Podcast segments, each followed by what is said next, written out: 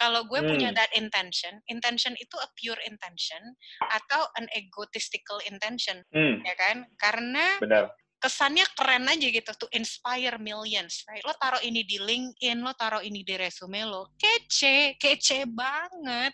Tapi intention lo kalau beneran pengen ngebantu millions orang people atau lo pengen you feel good about yourself.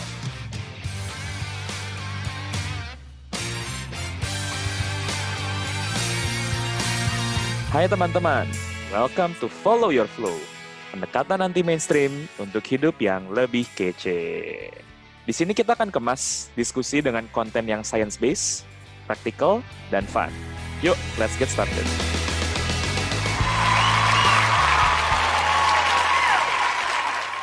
Oke, gini Mbak. Jadi, gue hari ini pengen discuss sama lo nih ya. Kayak, kan beberapa tahun yang lalu nih, salah satu career advice paling populer itu adalah follow your passion gitu kan. Mm-hmm. Terus, menurut gue sekarang advice-nya udah agak-agak bergeser gitu. Karena banyak orang yang udah bilang kayak passion tuh gak cukup. Jadi, sekarang yang lagi ngetren adalah follow your purpose. Bahkan pertanyaan yang lebih simple adalah, sebenarnya gimana sih caranya kita tahu purpose kita tuh apa? Gimana jawabnya ya? Gue menimpali dulu ya sebelum gue menjawab. Satu, aku tuh gemes dengan semua advice yang dilemparkan di luar sana. Karena kadang-kadang ya bukan advice-nya nggak berguna gitu kan ya. Tapi akhirnya kita keseringan dengerin orang lain. Terus akhirnya kayak nggak following our own path aja gitu.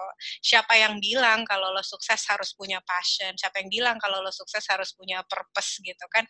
Banyak juga kok orang-orang yang sukses, tapi juga bukan karena passion ataupun purpose gitu kan. Jadi ya jangan terlalu ikut-ikutan lah ya gitu, karena itu satu, itu kegemesan gue aja sih gitu. Karena sama ketika gue bilang follow your passion, pertanyaan gue juga gini, dude, gue nggak punya satu passion yang kayak gitu juga gitu. Dan kesannya orang tuh kayak ngeliatin passion tuh kayak cuma satu hal gitu kan, kayak satu hal aja. Sampai gue passionate tentang banyak hal. Kalau gue passionate tentang banyak hal, apa gue ikutin semuanya, terus gimana gitu kan. Sampai gue harus menemukan definisi gue sendiri apa definisi passion buat Aristi Widya Bramantika. Karena gue percaya gini, lalu tau lah dengan mindset ilmuwan gue kan ya. Mindset ilmuwan gue bilang kalau lo bisa mendefinisikan sesuatu dan berarti lo bisa meningkatkan hal tersebut. Tapi kalau lo nggak bisa mendefinisikan, susah untuk improving ya gitu kan. Jadi salah satu definisi passion yang bagi gue resonate banget buat gue adalah passion is an intersection of all of your curiosities gitu. Gue lupa itu gue belajar dari mana, gue sumpah gue gak ingat dari siapa. Tapi ketika ngeliat, oh itu resonate banget buat gue, karena gue tahu gue curious tentang banyak hal. Kalau gue bisa mencari intersection-nya, gitu kan ya, then that is my passion. Jadi ujung-ujungnya, for me, it's not about following my passion, tapi following my curiosities. Itu resonate buat gue, gitu kan. Nah, sama seperti purpose, gue juga nanya, kayak definisi purpose, gitu apa? Aku aja masih belum bisa, kayak kalau ditanya, Kak, definisi purpose buat lo tuh apa? Gue jujur belum punya definisi tentang purpose. Tapi yang gue selalu praktekin sebenarnya bukan purpose gue apa, tapi what's my intention gitu. Karena ya semua udah bilang kayak, ya gue nggak tahu ya, kita kan sama-sama pencinta Simon Sinek ya, what's your why, right? Purpose is like understanding your why. Jadi kalau nanya kayak misalnya what's my purpose in life, kok kayaknya berat banget ya gitu. Ada pertanyaan yang lebih mudah nggak, kayak oke, gue mulai dari mana gitu.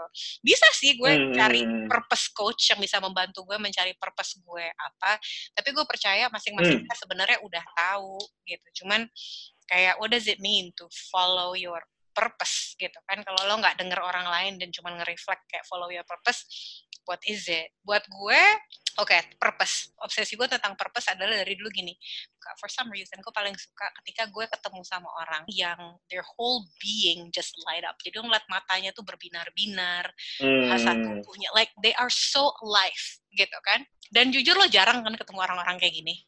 Jarang banget. Jarang banget. Gue paling seneng ketemu orang-orang kayak gini. Dan ini bisa diketemukan dalam berbagai. Juga bisa ketemu tukang bakso yang gue ngeliat matanya tuh berbinar-binar gitu kan.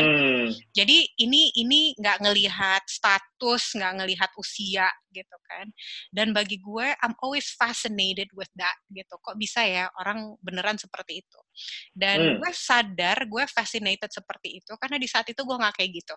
Gue nggak ngelihat diri gue sebagai orang yang berbinar-binar. Maka, jadi kayaknya gue mendedikasikan hidup gue untuk bertanya pertanyaan itu.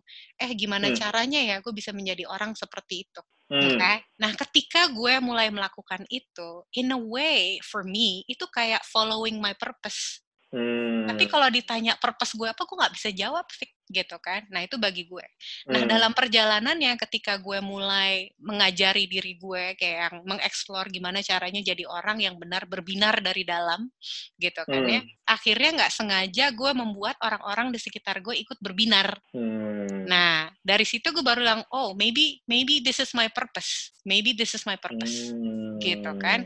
Tapi gue nggak pernah bilang di diri gue bahwa, oh my purpose is to inspire millions. Dan mungkin gue bodoh, jujur gue rasa mungkin gue bodoh, karena bagi gue, kalau gue punya that intention itu a pure intention, atau an egotistical intention, ya kan? Karena kesannya keren aja gitu, to inspire millions, right? Lo taruh ini di LinkedIn, lo taruh ini di resume lo, kece banget. Tapi intention lo, kalau beneran pengen ngebantu millions orang people, atau lo pengen you feel good about yourself, supaya kayak, sekarang gue inspire millions of people lo, gue kece banget gitu kan. Itu yang gue masih struggling ketika orang nanya, what is your purpose? Dan apa ya, kayak how to find the purpose, right? Gue punya beberapa pertanyaan yang ngebantu gue mencari tahu purpose gue apa gitu kan. And bagi gue, a purpose doesn't have to be something yang gue bisa mengartikulasi, tapi gue ngerasa ketarik ke situ.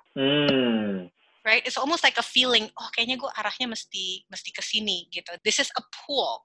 Jadi ini bukan yang oh gue create, bukan gue yang menciptakan, tapi ini apa yang gue tertarik ke arah yang mana gitu kan. Kok gue curious ini dengan yang ini, kok gue fascinated banget sama yang ini gitu kan. Jadi gue nggak terlalu ngebedain passion sama purpose, karena menurut gue it's like there's an intersection antara passion and purpose, kayak it's just a pull. Oh gitu ya, what you're curious about, what you're fascinated about, things that you think about all the time. Itu hal-hal itu semua tuh kayaknya give some ideas about our purpose gitu, our unique purpose ya. Kalau nanyain exercise-nya banyak sih, like I can do another episode or do a blog. Basically these are the 10 questions you can ask yourself untuk lo bisa menemukan purpose lo, right? That's the easy part gitu.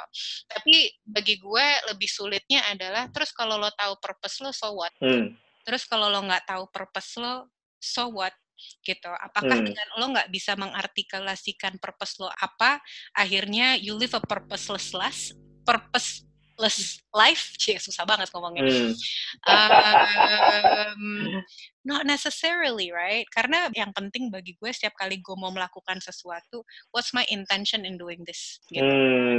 Kayak kita mau record sesi ini gitu, what's my intention in doing this? Atau nanti misalnya gue lagi mau main sama anak gue, what is my intention in doing that? Gitu kan? Karena gue percaya if I have an intention in doing something, gue lebih aware, lebih present, and akhirnya menjadi lebih purposeful. Maaf ya, kayaknya malah mengarahnya ke mana-mana. Gue nggak menjawab pertanyaan lo sih, Vic. Mohon maaf lahir batin. Iya. Tapi menurut gue yang menarik bahkan dari penjelasan lo adalah fakta bahwa lo sudah hidup lebih lama di dunia ini daripada gue, gitu kan. Dan lo juga bahkan belum punya sebuah purpose yang firm, gitu loh. Maksudnya kayak, kalau orang lihat lo dari luar dengan ngeliat apa yang udah lo suka share, gitu. Kan katanya kayak, wah gila, Baika nih purpose-driven banget nih. Terus apalagi kan banyak banget kan, ini yang gue tangkap gitu, kayak banyak banget orang yang bilang, Mbak Ika, kok kayaknya happy dan selalu kayak purpose-driven banget gitu loh. Dan itu fascinating buat gue ketika mendengar bahwa kan lo nggak bisa untuk mengartikulasikan itu apa gitu loh. Which menurut gue itu lumayan melegakan mungkin buat gue dan orang-orang di luar sana yang juga nggak tahu purpose-nya tuh apa gitu loh. Mungkin kita tahu lah to some extent, tapi kayak ketika harus oke, coba sebutkan satu kalimat apa purpose kamu gitu loh. Gue juga nggak tahu gitu loh. Kan stressful banget ya kesannya. Terus kok gue salah gimana gitu kan ya. Terus dan how menurut gue exercise itu tuh lumayan nerve-wracking at least buat gue gitu kan. Dan sama seperti acting kayak misalnya terus kalau gue nggak tahu purpose gue, so what? Gitu kan, how can I still make my life meaningful ketika gue masih belum tahu purpose gue apa, right? Karena tujuannya bukan pengen tahu purpose-nya apa, tujuannya adalah how can I make my life meaningful, bagaimana hidup gue bisa bermakna. Jadi kalau kita pintar memaknai hidup ya, itu satu. Tapi gue ngerti kayak purpose dan goal gitu kan. Karena itu yang akhirnya menarik kita kayak, itu ada hubungannya nanti dengan motivasi sih sebenarnya. Bagi kita yang sebenarnya kurang motivasi, butuh motivasi, menurut gue bukan kurang motivasi sih. Nggak tahu caranya mengharness motivasi.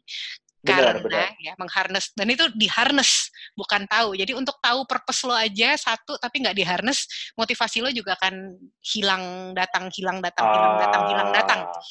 kan. Jadi kita harus belajar mengharness motivasi. Jadi sebenarnya gunanya goal sama purpose itu sebenarnya untuk mengaktifkan motivasi ini, tapi mereka belum tentu mengharness motivasinya. Harness tuh bahasa Indonesia apa ya, Mbak? Apa ya? Harness, motivasi, memupuk. Gitu.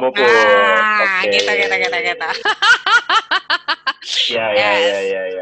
Berarti yang lo bilang adalah selama kita punya intention, kayak kita punya niat dan kita bisa memaknai yang lagi terjadi dalam hidup kita tuh masih bisa motivated ya. Yes. Dan pertanyaan gue, nih Mbak, ini gue mencoba memahami ya. Karena kan kenapa orang punya purpose supaya dia punya motivasi. Tapi tadi lo bilang motivasi bisa diperoleh dengan cara lain. Ya. Nah terus kalau misalnya, fine. Ini kita bisa bahas tentang motivasi di sesi yang lain gitu. Karena gue rasa itu kita bisa ngobrol banyak lagi tentang itu. Ya. Tapi yang gue penasaran juga adalah, terus kalau lo nggak punya purpose, lo mau ngarahin hidup lo kemana? Karena kan hidupnya jadi bisa bergerak ke segala arah gitu kan, dan cenderung jadi nggak terarah gitu. Jadi kayak contohnya adalah ada beberapa teman-teman gue gitu, kayak gue personally tipenya kan planner banget nih, jadi kayak gue pengen plan gini, sedangkan gue punya temen yang kayak udah gue nggak plan sama sekali gitu, gue kalau plan gue jadi anxious dan kayak gue nggak tahu gue mau ngapain, jadi udah gue nggak planning aja. Nah terus gimana tuh Mbak cara balancing antara kita itu benar-benar living in moment, tapi at the same time, kita juga agak punya arah lah di dalam hidup kita. Gitu. Wow, kata siapa hidup harus punya arah? Emang gak ya? Kalau lo nyaman untuk punya hidup yang tidak terarah, dan itu tidak memberikan lo keresahan atau anxiety, then you do you, right? You have every right to live the kind of life that you wanna live. Jadi kalau lo nyaman banget hidup lo tanpa arah, ya udah. Ya udah gitu kan, dan nikmati aja setunya, mungkin itu your life purpose ya, untuk menikmati hidup yang seperti itu. Tapi kalau lo nggak punya planning, terus lo mulai resah, gila kok hidup gue gini-gini aja ya gitu kan ya, kayaknya gue nggak achieve apapun, kok kayaknya gue nggak ada hidup, gue nggak ada maknanya gitu. Dan purpose akan membantu, kan? Purpose akan membantu hal itu. Sedikit menjawab pertanyaan lo, apa bedanya goal sama purpose gitu ya? Bagi gue, goal itu what-nya, purpose itu why-nya, right? So it is the intention, gitu. The intention behind it tuh sebenarnya apa gitu. Tapi yang gue lihat-lihat semakin kesini, sometimes intention itu bisa egois, selfish, self-centered, narcissistic. Karena kita terbuai dengan semua pesona-pesona di luar sana, dari influencers atau entrepreneur, segala macem gitu kan. Terus dengan, tujuannya apa? Make an impact. Terus kayak lo mau make an impact supaya lo dikenal jadi orang yang make an impact, atau lo make an impact karena that's just what you naturally do gitu kan. Itu kan dua hal yang sangat berbeda gitu. Jadi bagi gue, yes, jadi kalau lo pengen emang tidak terplanning ya, kalau nyaman nggak apa-apa. Nah, bagi orang-orang yang udah mulai resah, nih kok hidup gue gitu-gitu aja, gitu kan ya, how can I actually find my purpose, gitu. Banyak banget sebenarnya, banyak banget yang bisa dilakukan. Tapi ada beberapa pertanyaan yang lo bisa tanyakan ke diri lo. Misalnya satu. Benar, mana tuh? Pertanyaan pertama yang gue suka banget adalah what list 25 hal that you're curious about. Jadi lo tuh paling curious tentang apa sih? Ya like who you are, right? Lo curious tentang apa? Setelah lo ngelist 25 hal itu, lo list di list kedua. List yang kedua adalah 25 masalah di dunia yang sebenarnya lo pengen bantu pecahkan itu apa? Right? Like, what are some of the world problems? Dan world problems tuh nggak harus yang kayak world hunger gitu, kagak. Kayak bagi gue fascinated gimana. Dan ini even pertanyaan yang aneh kan, gimana caranya orang itu bisa merasa hidup? Kayak for me, I'm both curious about that and I really want to solve that juga, gitu. Kayak kok kayaknya merasa hidup tuh susah banget ya. Kenapa gue ketemu sama orang-orang tuh kayak kagak ada yang hidup-hidup ya, gitu. Kayak nggak ngerasa hidup. Kenapa gue pengen ketemu orang yang vibrant with life dari seluruh hidup gue? Kayaknya gue bisa name kayak dari cuman jari 10 jari doang, gitu kan. How can we have more people in this life that is like extremely alive? Jadi list all the things that you are really curious about and list all the things, all the world problems that you want to solve, tapi nggak tahu gimana caranya. And then, for me, the purpose is that intersection. Itu kece banget. Jadi bagi gue tahu rasanya, karena gue punya list ini, tapi ketika ditanya, Kak, artikulasi dalam satu kalimat, nggak bisa, susah. Belum nyampe, gitu kan. Tapi karena gue punya list ini, gue bisa, okay, berarti ini arahnya gue pengen kesini nih, gitu. Karena that's what purpose is, right? It's just a direction. It's arah, tanpa, it's an intention. Tapi lo kan, ya udah kadang emang sulit aja diartikulasi. Dan sebenarnya Mbak, dari yang tadi lo jelasin ya, bahwa kan kayak oke lah kita bisa plan sesuatu gitu kan, tapi kadang-kadang tuh hidup bisa aja ngasih kita kejutan gitu yang kita nggak pernah menyangka ya. Oh, I love kejutan. Yes. Iya nggak sih? Yes. Dan yang kadang-kadang tuh apa ya, mungkin dianggap negatif gitu. Ini gue ada sebuah cerita dari salah satu temen gue gitu kan, kayak dia cerita sama gue, gue baru pindah kerjaan nih gitu. Oh iya, kenapa lo pindah gitu? Gajinya lebih gede gitu. Jadi dia cerita itu sekitar 3 tahun yang lalu. Terus gue tuh kayak, gue pernah ada di posisi dimana gue super judgmental. Kenapa sih lo pindah cuma gara-gara gaji doang? Kok lo materialistis banget? Lo gak mikirin passion atau purpose atau apa gitu kan? Terus abis itu dia jelasin lagi. Kayak nyokap gue baru meninggal. Keluarga gue udah abis duit banyak banget gitu. Dan bokap gue udah gak kerja. Jadi gue emang butuh buat nanggung beban keluarga juga gitu loh. Dan gue ngerasa kadang-kadang hal kayak gitu, unless kita ngalamin, kita mungkin susah ya berempati dengan situasi kayak gitu ya. Tapi sebenarnya di kenyataannya hal kayak gitu sering banget kejadian gitu loh. Dan mungkin orang membuat sebuah keputusan yang menurut kita kayak, ah gila dia materialistis banget gitu loh. Atau ah dia kok ini banget gitu. Padahal sebenarnya ada sebuah faktor yang kita nggak lihat gitu. Yeah. And it's more than that. Kayaknya hidup secara gimana pun akan mengarahkan kita ke purpose kita. Oke, big example in my life. Contoh, gue kuliah ilmu komputer sama human centered design. Oke, gue kuliah itu. Gue nggak bisa dapat kerjaan itu. Gue pulang ke Indonesia, tidak ada pekerjaan buat gue di tahun berapa tuh 2023. Akhirnya gue dapat pekerjaan sebagai banker. Oke, corporate banker, gila aneh banget gitu kan, gila dari ilmu komputer ke corporate banker gitu kan, jadi MT gitu kan. Dari situ tiba-tiba nyokap gue sakit kanker. Karena dia sakit kanker, gue butuh nge-support dia. Jadi akhirnya I quit my job, terus build the business surrounding nyokap gue supaya bisa ada income buat dia gitu kan ya, dan kita untuk sustaining that. Lanjut, terus gue sekarang ya kan practitioner HR apa coba gitu kan. Practitioner mindfulness kayak kagak ada hubungannya sama sekali, tapi gue ngeliat semua itu nggak ada yang kebetulan kayaknya. Kayaknya for some reason tuh kayak didesain dengan cantik banget. Karena akhirnya yang gue realize, gue dari perkuliahan gue belajar banget tentang cara berpikir seorang ilmuwan, right? I learned the mindset of a scientist. Gue belajar algoritma. Jadi gue sangat jago nge-breakdown hal-hal yang kompleks menjadi sangat sederhana, ya kan? Dan logical thinking di situ kan. Di banking gue banyak belajar tentang bisnis, P&L, and all of that, gitu kan? Yang ternyata ngebantu gue untuk paham sebenarnya korporasi seperti apa. Terus ketika bisnis sendiri, akhirnya gue belajar sebagai entrepreneur, pro, con, plus, minusnya semua seperti apa. Dan ternyata gabungan abis itu gue masuk ke ranah leadership development and culture gitu kan, itu yang lebih menarik lagi.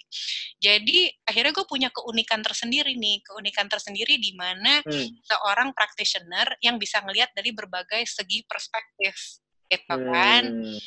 Dan itu gue bilang, wow, mungkin itu memang purpose gue, hidup gue secara autopilot, secara nggak sadar mengarahkan gue kesini aja gitu. Jadi mungkin saat menjalankannya gue nggak tahu gue mau diarahin kemana, tapi looking back ketika gue ngelihat pattern-patternnya segala macam, oh it makes sense ya gitu.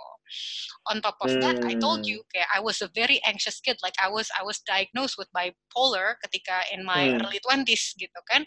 Jadi throughout my adult life itu kayak gimana gue bisa hidup dengan my bipolarism, tapi akhirnya gue bisa hidup dari kacamata ilmuwan, kacamata yang logis, ngumpulin data gitu kan, dan it makes me who I am, right? Dan bagi gue living my purpose is just living my most authentic self gitu. Jadi terus sih kalau ngelihat ke belakang. Jadi kalau ditanya, Kak, what is your purpose in life? Gue jujur emang bener yang lo bilang, gue masih belum bisa jawab. Tapi apakah gue tahu rasanya ditarik ke sana? Yes, gue tahu rasanya. Karena setiap decision yang gue ambil dari hidup gue gini, tunggu, ini sesuai dengan list curiosity sama list problem yang mau gue solve nggak? Kalau iya, I say yes. Kalau nggak, I don't. Ya. Wah, mantep banget, Mbak.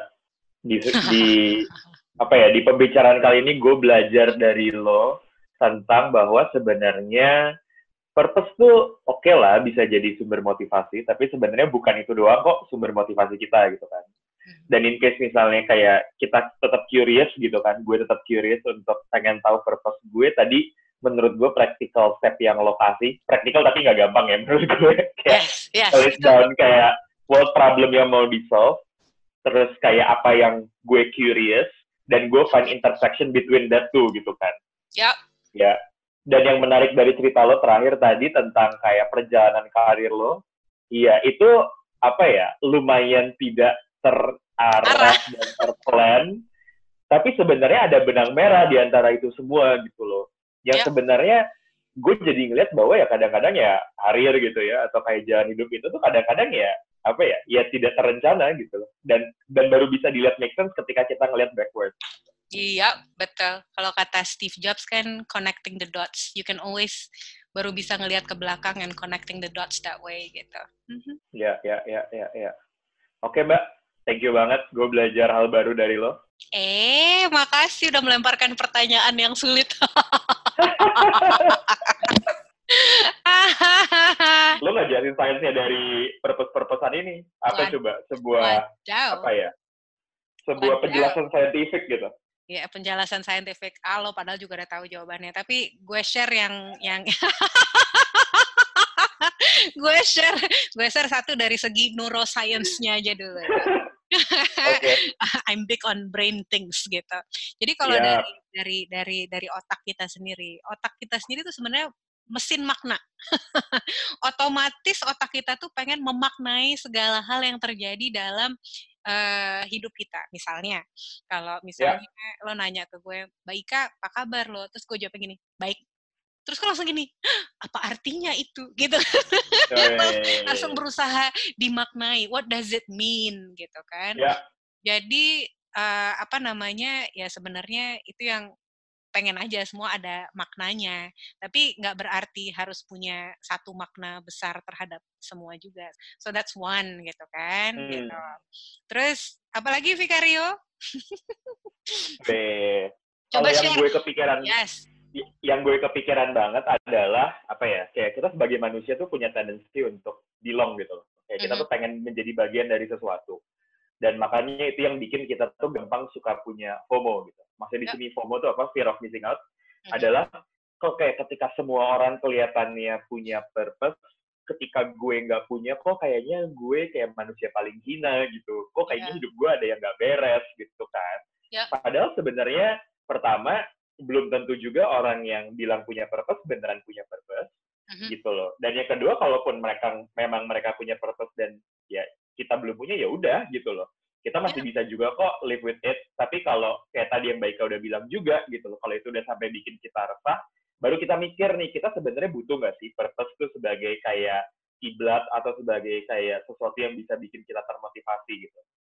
Dan yang gue belajar dari Baika hari ini adalah fakta bahwa orang tuh beda-beda banget gitu loh. Kayak ada orang yang kayak, oh harus tahu purpose-nya apa gitu. Dan ada orang yang kayak sebenarnya nggak tahu, tapi kalau bisa memaknai dari situasi itu tuh penting gitu loh. Dan sebenarnya surprisingly sebenarnya gue sama Baika kelihatannya agak berbeda nih di sini gitu. Karena tadi Baika bilang kayak oh dia tipe yang kayak oh gue sih nggak mengartikulasikan purpose-nya gitu. Sedangkan kalau gue tipe orangnya pengen banget mengartikulasikan itu supaya hidup gue lebih jelas mau diarahin kemana kayak gitu loh. Ya, dan gak apa-apa juga. Makanya ada satu pertanyaan lagi nih, Vic, kalau ngomongin purpose. Salah satu exercise yang gue suka banget adalah exercise-nya begin with the end in mind, gitu kan. Ketika lo nanti meninggal, kalau orang hanya menyebutkan satu kata tentang lo, satu kalimat tentang lo, mereka akan ngomong apa tentang lo. Apa yang Vikario lakukan dalam hidup ini, gitu kan? Apa satu kalimat itu, dan satu kalimat itu sebenarnya your purpose, gitu kan? Ketika gue mencoba mengartikulasikan itu, yang keluar terakhir bagi gue adalah she triggers life in other people, right? Gitu. Jadi that's the statement that come out. Jadi mungkin that's my purpose, right? My purpose is to trigger life or liveliness in other people gitu. Tapi gue mungkin masih punya fear gue adalah bener nggak ya nih purpose gue gitu, atau ini terlalu ambisius nggak ya, atau aduh ini artinya apa ya gitu, sehingga mungkin gue tidak nyaman aja mengartikulasikan itu sebagai my purpose gitu. Ya bisa jadi sebenarnya itu adalah purpose kan. Cuma kadang-kadang yang gue suka sadar juga adalah kadang-kadang tuh kita suka ngelempar kata-kata istilah gitu. Misalnya kayak purpose lah, passion lah, goal lah gitu. Terus kayak ketika kita bilang kita nggak punya purpose, tapi kayak Baika tadi bisa mengartikulasikan apa yang dia pengen dikenan sama orang-orang, maybe itu adalah purpose-nya Baika gitu loh. Iya, betul sekali. So, banyak jalan menuju Roma. Dan gue yakin kalau kita ikuti lagi percakapan ini, kita bisa ngobrol sejam lagi ya, Vic. Oke, karena kita udah share science-nya untuk episode kali ini, kita pamit dulu. Bye. Oke teman-teman, sekian untuk episode kali ini. Jangan lupa untuk subscribe ke podcast kita supaya teman-teman dapat update setiap kali kita rilis episode terbaru, dan kita janji kita bakal update dan bakal rilis konten secara reguler. Dan juga jangan lupa untuk share ke teman-teman lo kalau lo ngerasa bahwa ini juga bisa berguna buat orang lain. See you next time.